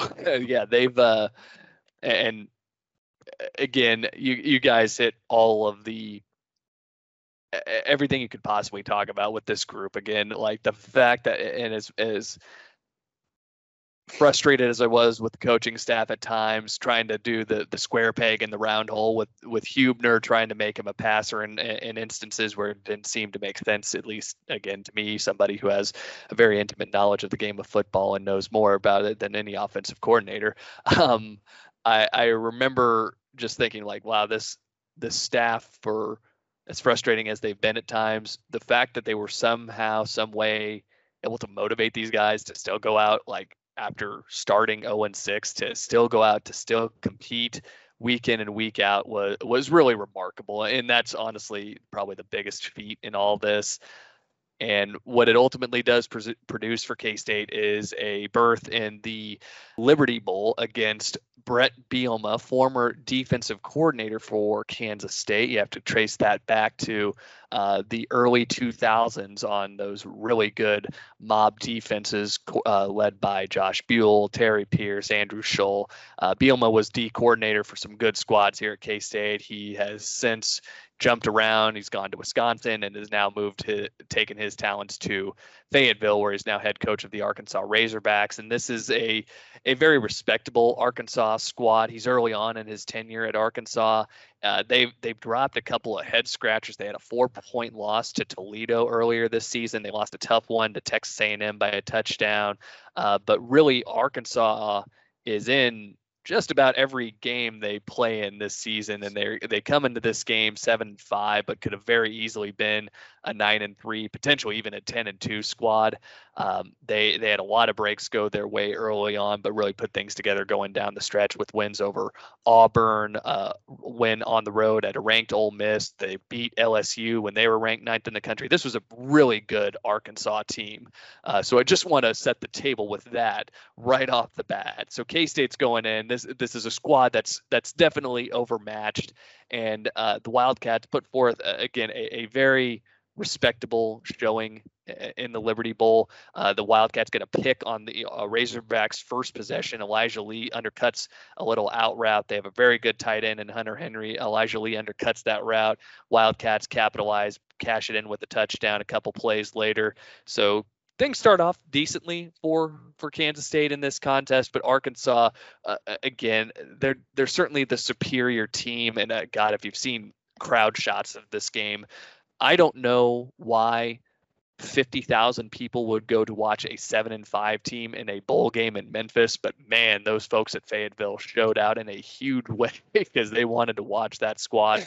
Uh, Arkansas ends up getting their footing in this one. Uh, the Wildcats are up 10 to 7 midway through the first quarter, but then Arkansas uh, reels off 17 straight points uh, to go ahead 24 to 14, uh, excuse me, 24 to 10. The Wildcats get down to the Razorback four right before halftime, but they're not able to get into the end zone, so they have to settle for a McCrane field goal, 24 to 13.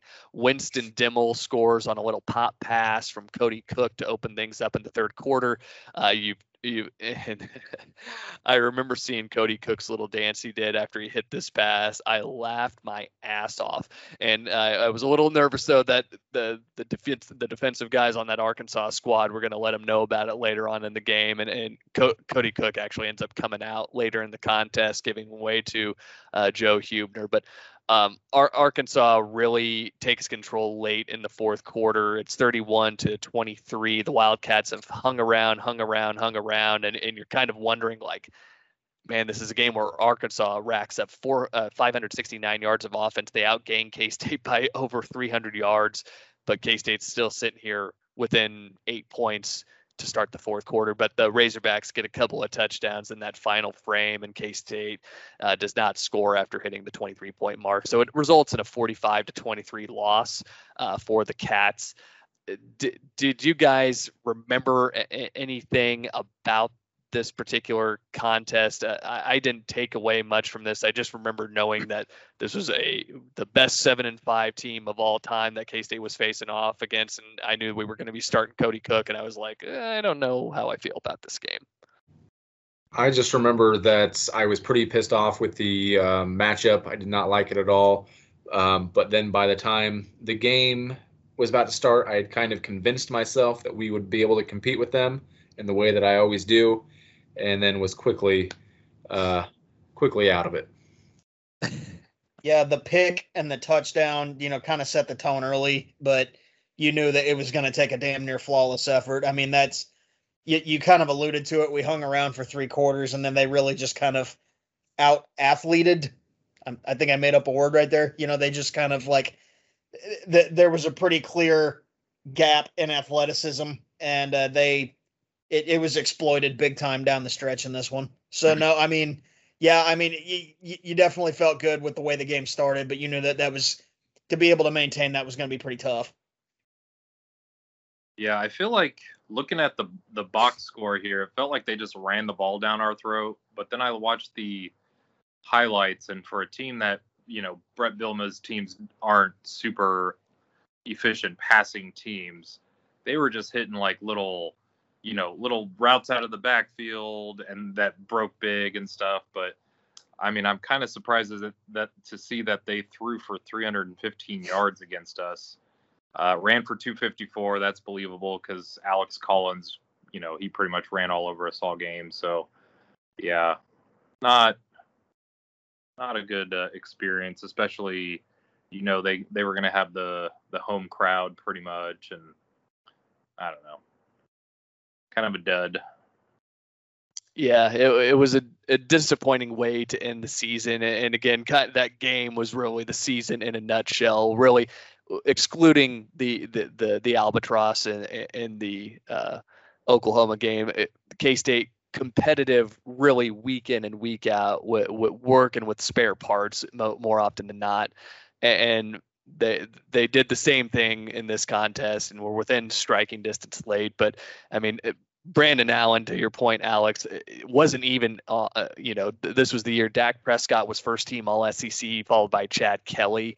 Uh, Alex Collins was second team All SEC at running back. So Brandon Allen was probably one of the better passers in the league. But again, he's in, in pretty uh, high, you know, the, the, the quarterback battles in, in, the SEC that year were just absurd. Obviously, for him to not even make honorable mention, so that that goes to show you how good this Arkansas team really was. They had some horses as they did, and they end up taking that 45 to 23. So the Wildcats finish six and seven following the loss in the bowl game.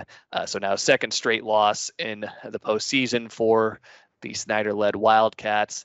And this is the first time you have to go all the way back to the 2008 season that the K State Wildcats have finished under 500. Now, we'll hit a couple of the superlatives and then we'll get out of here. If you've hung around with us this long, we, as always, we, we greatly appreciate it. Um, we, we try to hit on some of the seniors who have made contributions and, and th- this you talked about it at the outset, Clint. You, have got a lot of seniors on this offensive line, and Hayes and Stiverson and Whitehair and and Markel Bryan on the defensive line. But uh, this is a group. I, I think you have to commend them for what they did this season. But they we, we were really just a, a, a very thin squad. But uh, are there any guys that you want to recognize at this point for their contributions to 15? Yeah, Cody Whitehair, obviously still playing in the NFL at a very high level. I wish we could have seen him at guard or center all four years. I think he uh, was definitely uh, one of the best maulers that has come through K State. Then he gets kicked out to left tackle and does a does a good job. He was still a good tackle, but not the player he could have been if he was in the right position. I think. Um, I mean, if I had to give someone an MVP, uh, for this year, that would probably be the guy. Yeah, looking, uh, we'll we'll briefly hit on the the all conference mentions, and that that K State's pretty uh, lean in the mentions here. Um, so special teams player of the year does go to Morgan Burns. We talked about it. His his contributions on that side of the ball really invaluable for this K State team. Kept the Wildcats in a lot of games and and and helped decide a couple of games as well as we touched on.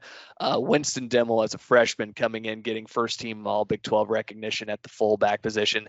Uh, so back to back years now. Glenn Gronkowski the season prior was first team All Big 12 at fullback and now usurped by Winston Dimel. Also on the first team on offensive line, you just touched on it. Uh, the aforementioned Cody Whitehair, future Chicago Bear. And then additionally, Jack Cantele ends up being first team All Big 12 at place kicker. And then, as we touched on, uh, Morgan Burns on the kick returner front. Uh, defensively, nobody on the first team for Kansas State.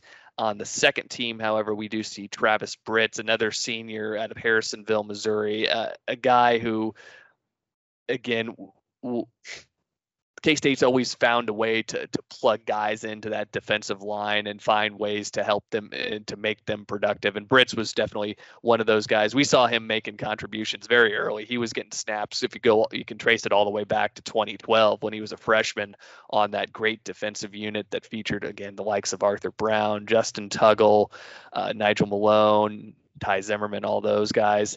Uh, Travis Britz was still getting into the rotation on, on the defensive line in that point in his career. So it was nice to see him be recognized on the second team. Elijah Lee, uh, uh, his first year as a starter, he ends up leading the team in tackles this season, second team at linebacker as a sophomore. And if you look down the list here on the honorable mention front, um, Will Geary on the defensive line, will will obviously come to appreciate him a little bit later on. Um, Matthew McCrane as well. I don't know if we've already passed talking about uh, seniors, but uh, talk about Cody Cook a little bit more for sure. Go for it. Go for it. All right, so definitely Cody Cook. Um, you know, he had to spend a lot of time at quarterback, which uh, I, he he did a good job in some games, and in some games he looked like he probably wasn't a Division One quarterback. Makes sense. He was a walk on, um, and then he moved over to receiver. But man, I think if he would have spent his full time at receiver, and he could have maybe had another year with um, with a more passing quarterback, then I think he could have put up some pretty good numbers. He had very good hands. He knew how to get open. Um, the fact that he didn't have himself to throw to when he was uh, a quarterback probably hurt him more than anything.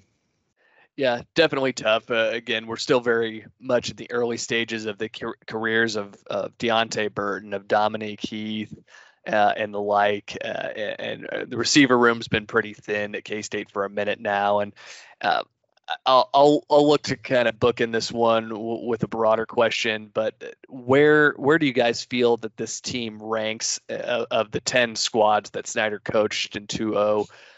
Where where do you place this one? Um, I, I almost think, despite the fact that the uh, the 09 team could have you know won a division, could have you know competed for a Big 12 title.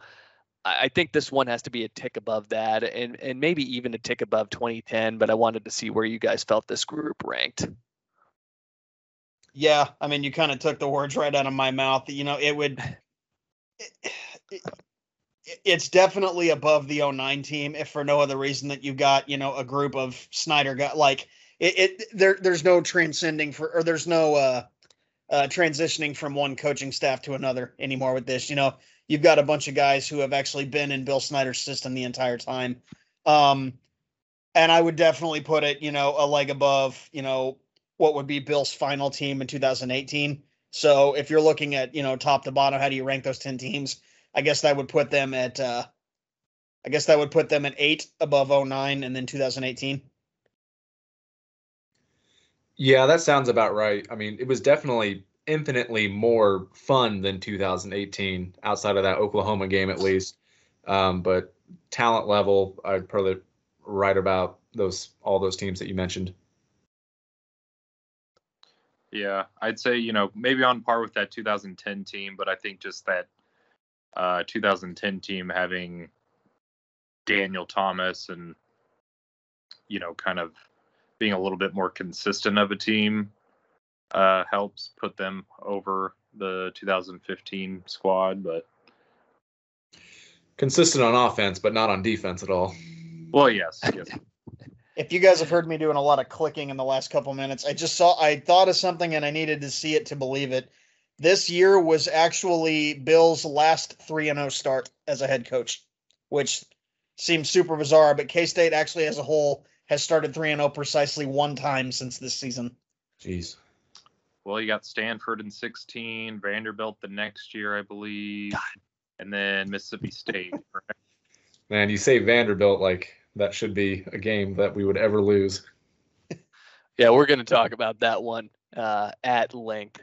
Uh, before, uh, I'll, I'll, just very quickly toss in my two cents here. I, I think this this group is above 09 just because it, this team is a, a, little bit is more competitive as as much as we talked about all the defic- deficiencies it had. It, it's a lot more well-rounded than 09 uh, on both sides of the ball despite having probably less than stellar weapons. You certainly didn't have the benefit of a daniel thomas like 09 did but this group i think is a little bit better on both sides of the ball uh, and I think it has to go a tick above the 2018 squad as well. Uh, just uh, you guys already hit on it. That that team was so erratic, just all over the board. You never knew what kind of an effort you were going to see week in and week out. So I I, I say this group ranks eighth uh, overall in terms of the Snyder squad. I would say the 2010 team has to be above it, um, just by virtue of having, excuse me, better wins on the resume. You think about the, that 2010 team beating UCLA, beating UCF, uh, finishing the year out seven and six, so better in the win loss category. So that's that's where it falls for me. Um, now I think this is as good a time as any to kind of book in this one and wrap up and, and look forward to the 2016 squad. Thank you guys again for for listening to us. Please do give us a follow on Twitter. It's college underscore Kimball, and you'll find all of our individual Twitter handle, handles linked out on that page. Uh, we'll be putting out an episode every week leading up to the 2021 season. So very much looking forward to diving into 2016 during next week's show. Now, with that said, we'll wrap it up as we always do. Cats, man, if you know, you know.